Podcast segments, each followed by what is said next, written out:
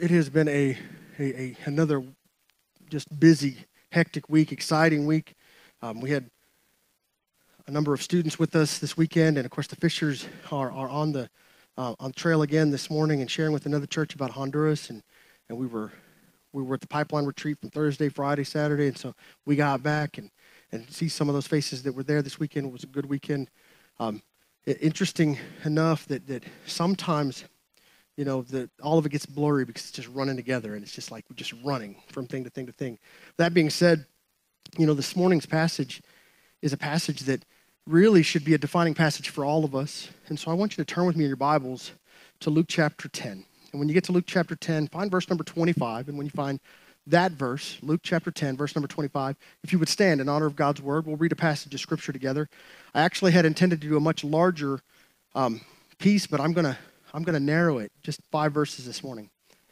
We're going to talk about it. So, Luke chapter 10, verse number 25 reads this way And behold, a certain lawyer stood up and tested him, saying, Teacher, what shall I do to inherit eternal life? And he said to him, What is written in the law? What is your reading of it? So he answered and said, You shall love the Lord your God with all your heart, with all your soul, with all your strength and with all your mind, and your neighbor as yourself.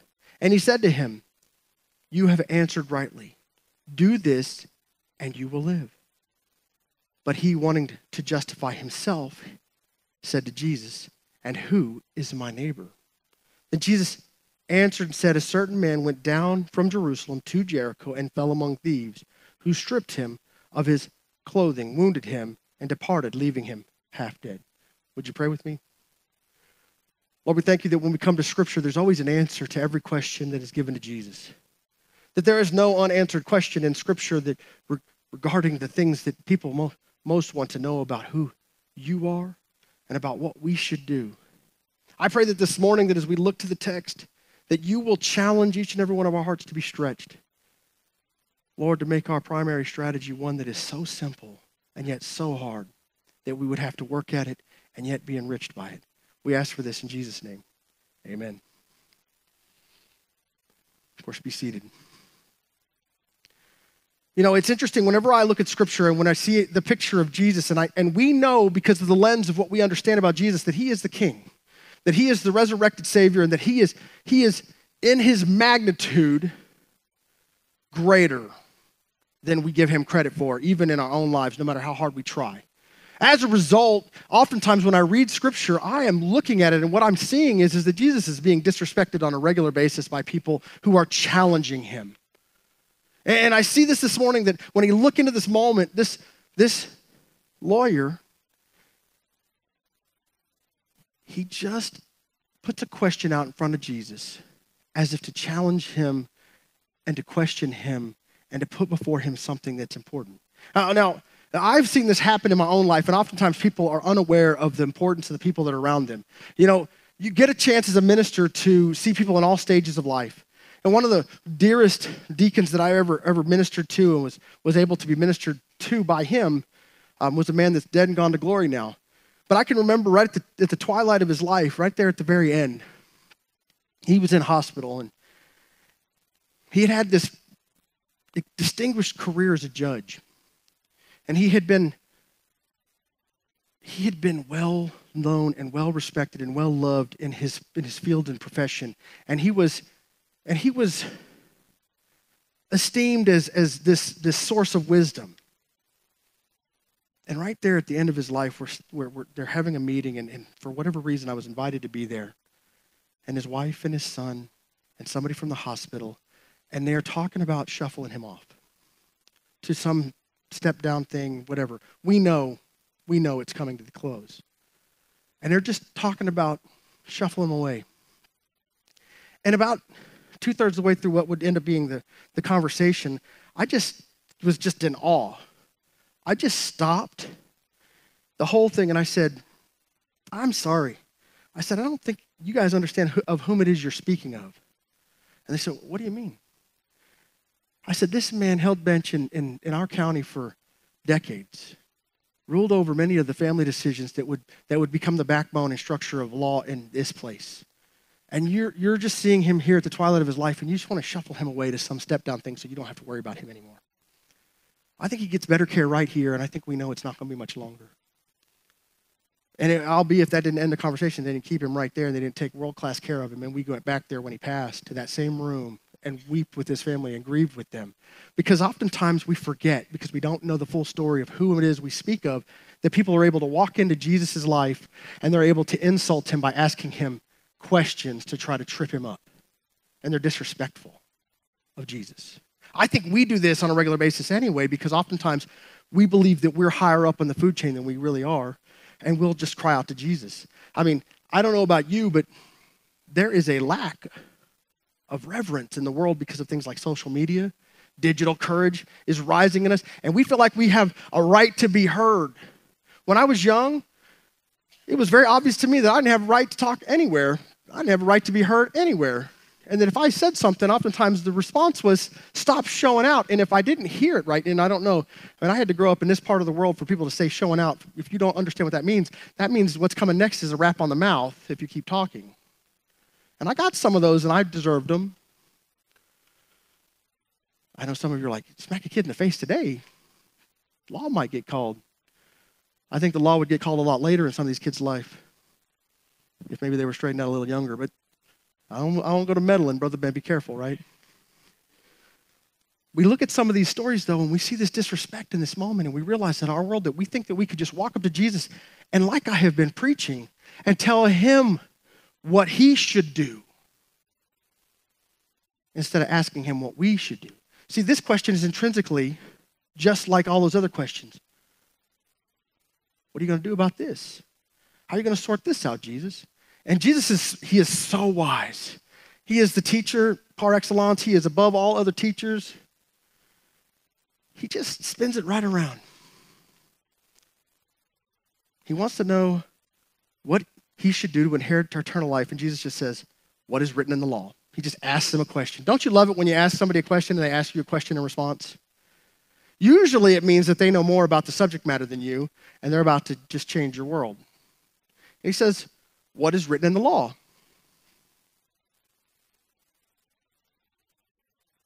Isn't it profound that the lawyer wants to know this question? And Jesus is like, Well, let's talk about the law. Thing that you've studied, a thing that you know. What does it say? And then the answer, I mean, immediately he says, What is your reading of it? And those are two very different things. Stay with me here because this is important. I really want you to hear this part. There's a huge difference in what it says and what people think it means. It's a huge difference. It shouldn't be, but it's true. Point number one, if you're following along and you're going to take notes this morning, is there is a difference between what is written and what is heard, but there shouldn't be.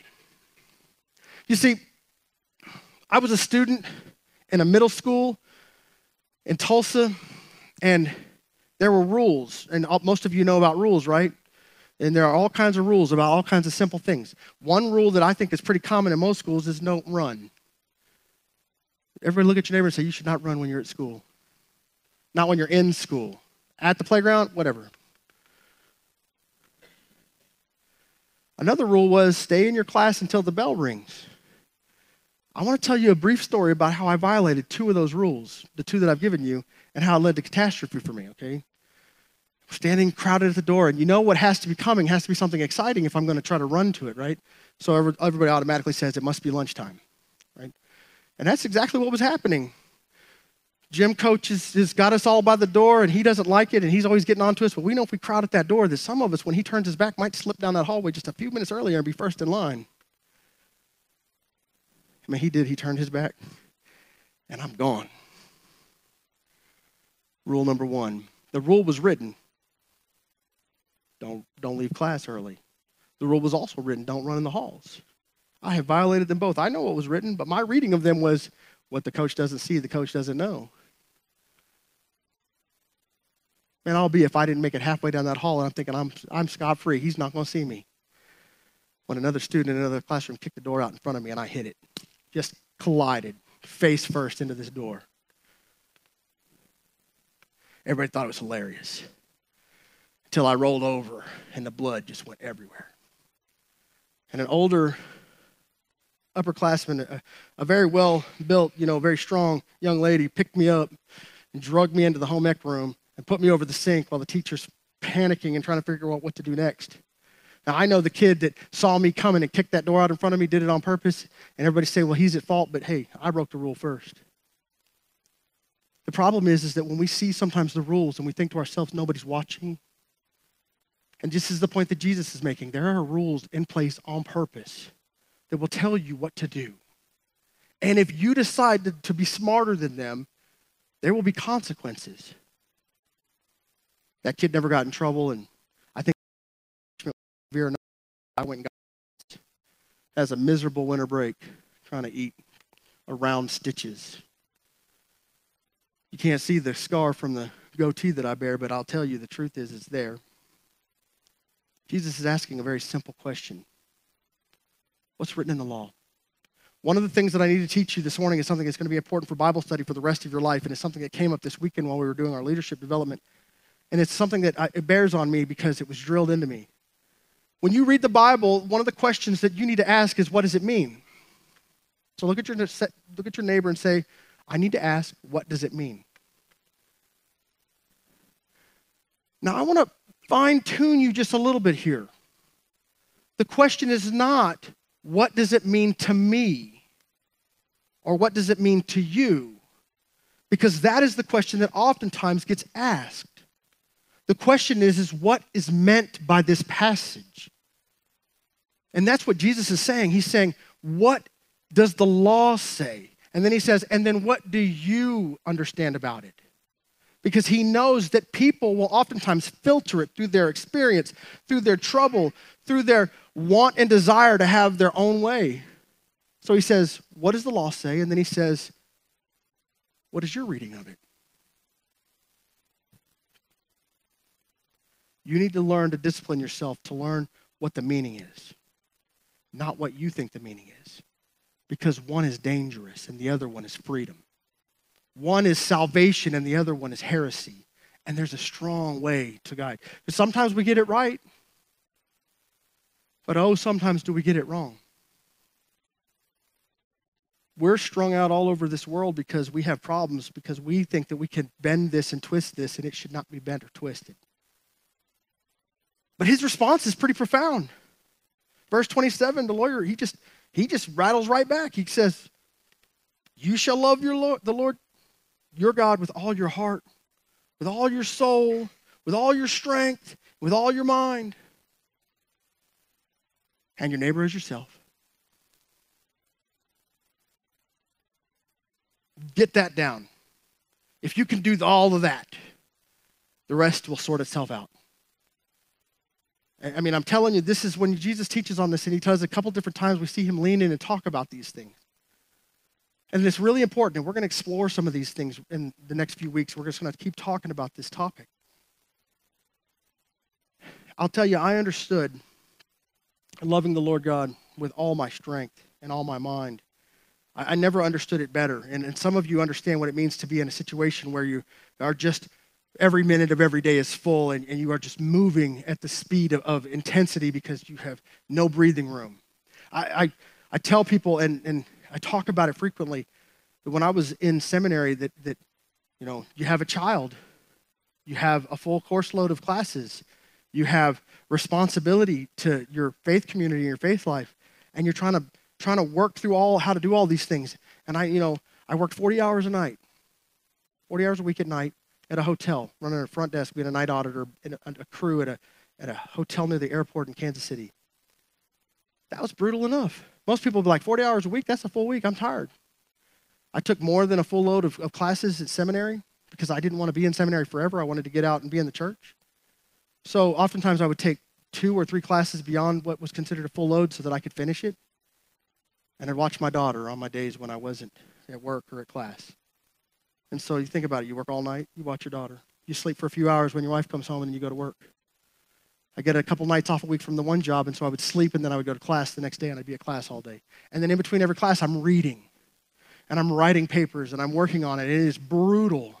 And I'm not trying to say my situation was worse or harder than yours. What I'm trying to say is that a picture in my life where I understood this verse better than I could ever understand it again was when I was willing to be stretched by God and just say, if I'll give you every minute of every day, you can use me in a way that will, that will just be more than my capability. I don't think I could do it at this current age in my life. It's amazing how you can be stretched if you let God stretch you, but love God with this much of you. Some of us think it's enough to love God with our mind or with our heart. The scripture, this lawyer's got it right. You should love God with everything you are. There were times when all I wanted to do was, was just crawl into bed and sleep. I remember I had a very, very generous boss that was very gracious towards me and generous in time, you know, because there were moments when I'd just be dragging myself to work. And then one of the people that worked in the middle shift, that was kind of overlapping. They're like, that guy, he, he, you know, he's supposed to be here, you know, a couple minutes before shift starts. She's like, he'll be here. And he'd say, and they would start to fuss. She goes, he always comes. He never misses. He's, he's regular. He'll be right on time. It'll, it'll, he'll work. It'll be fine. They're like, you leave him alone. Because she knew the picture of what I was doing. I was so grouchy that my wife was like, you better finish this schooling. I remember one time laying on my couch and my wife knew that my daughter was going to be fine because I was just, anytime I sat still for any of time, I'd sleep. And my daughter is toddling. And she grabs a hold of my, you know, hairy arm hair or something, and it's this moment clawing at me. And I just roll over and growl at her. And she growls right back. And my wife is like, Yeah, I'm not to have to worry about my daughter. But he adds to this love your neighbor as yourself.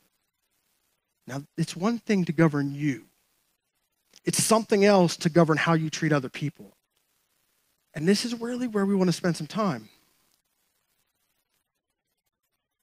Because Jesus, verse 28, he says to him, You have answered rightly.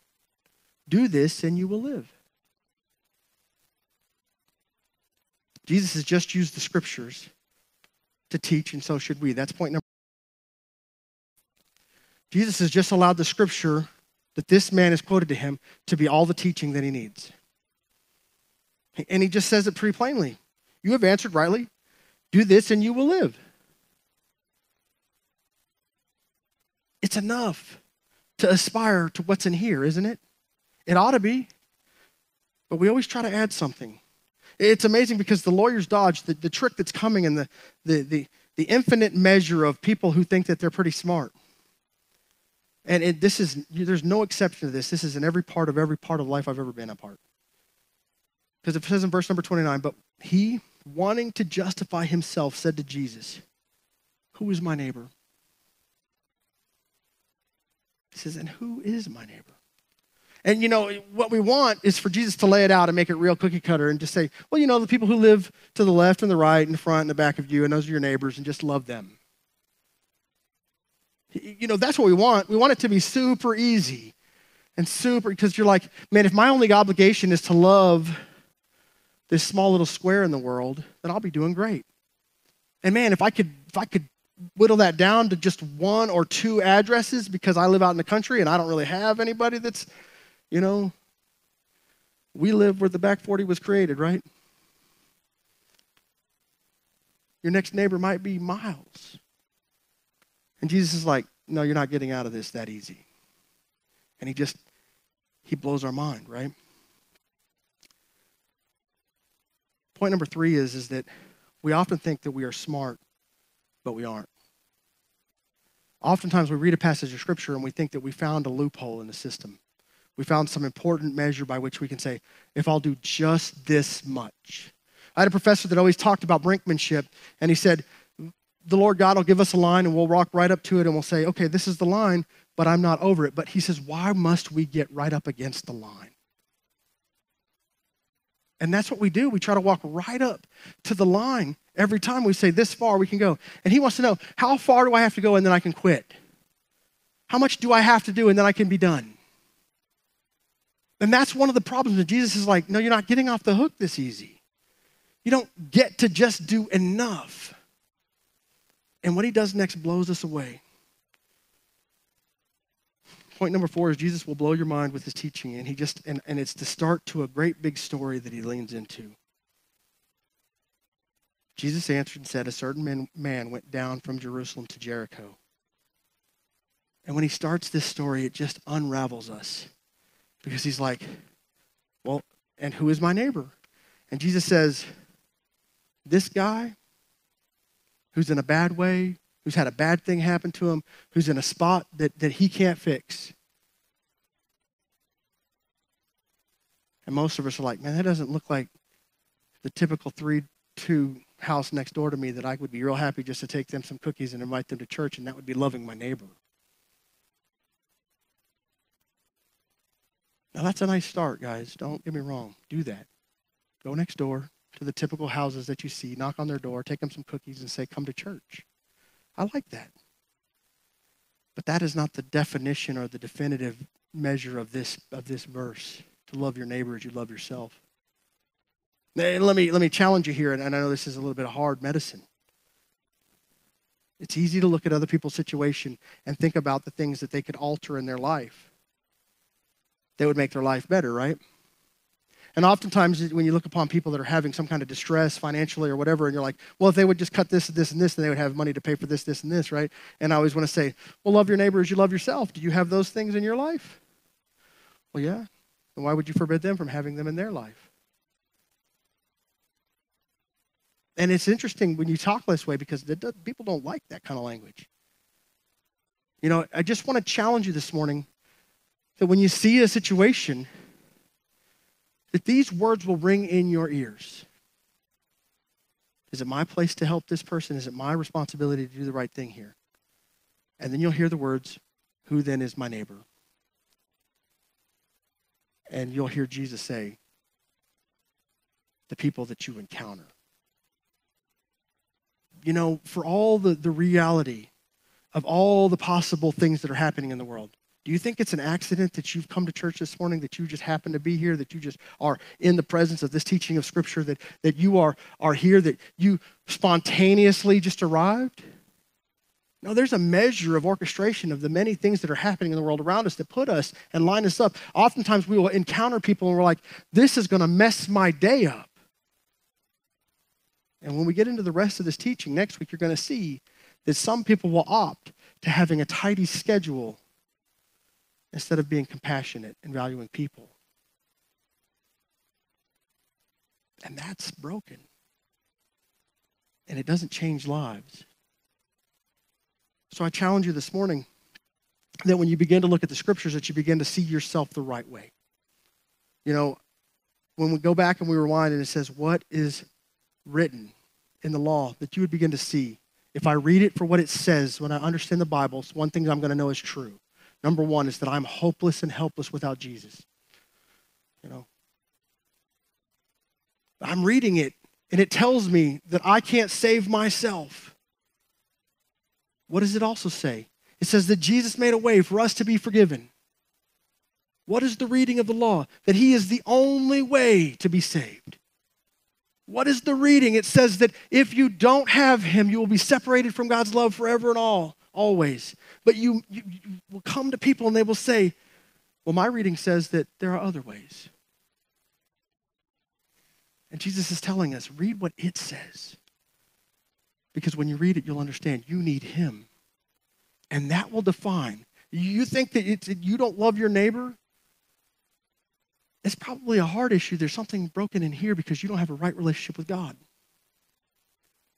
Because when you love God, you'll start to love people like He loves people, and you'll understand that your neighbor are the people that you are coming into contact with that need you. You can help them. I'm not asking you to disable people with your gifts. We're going to talk about that too.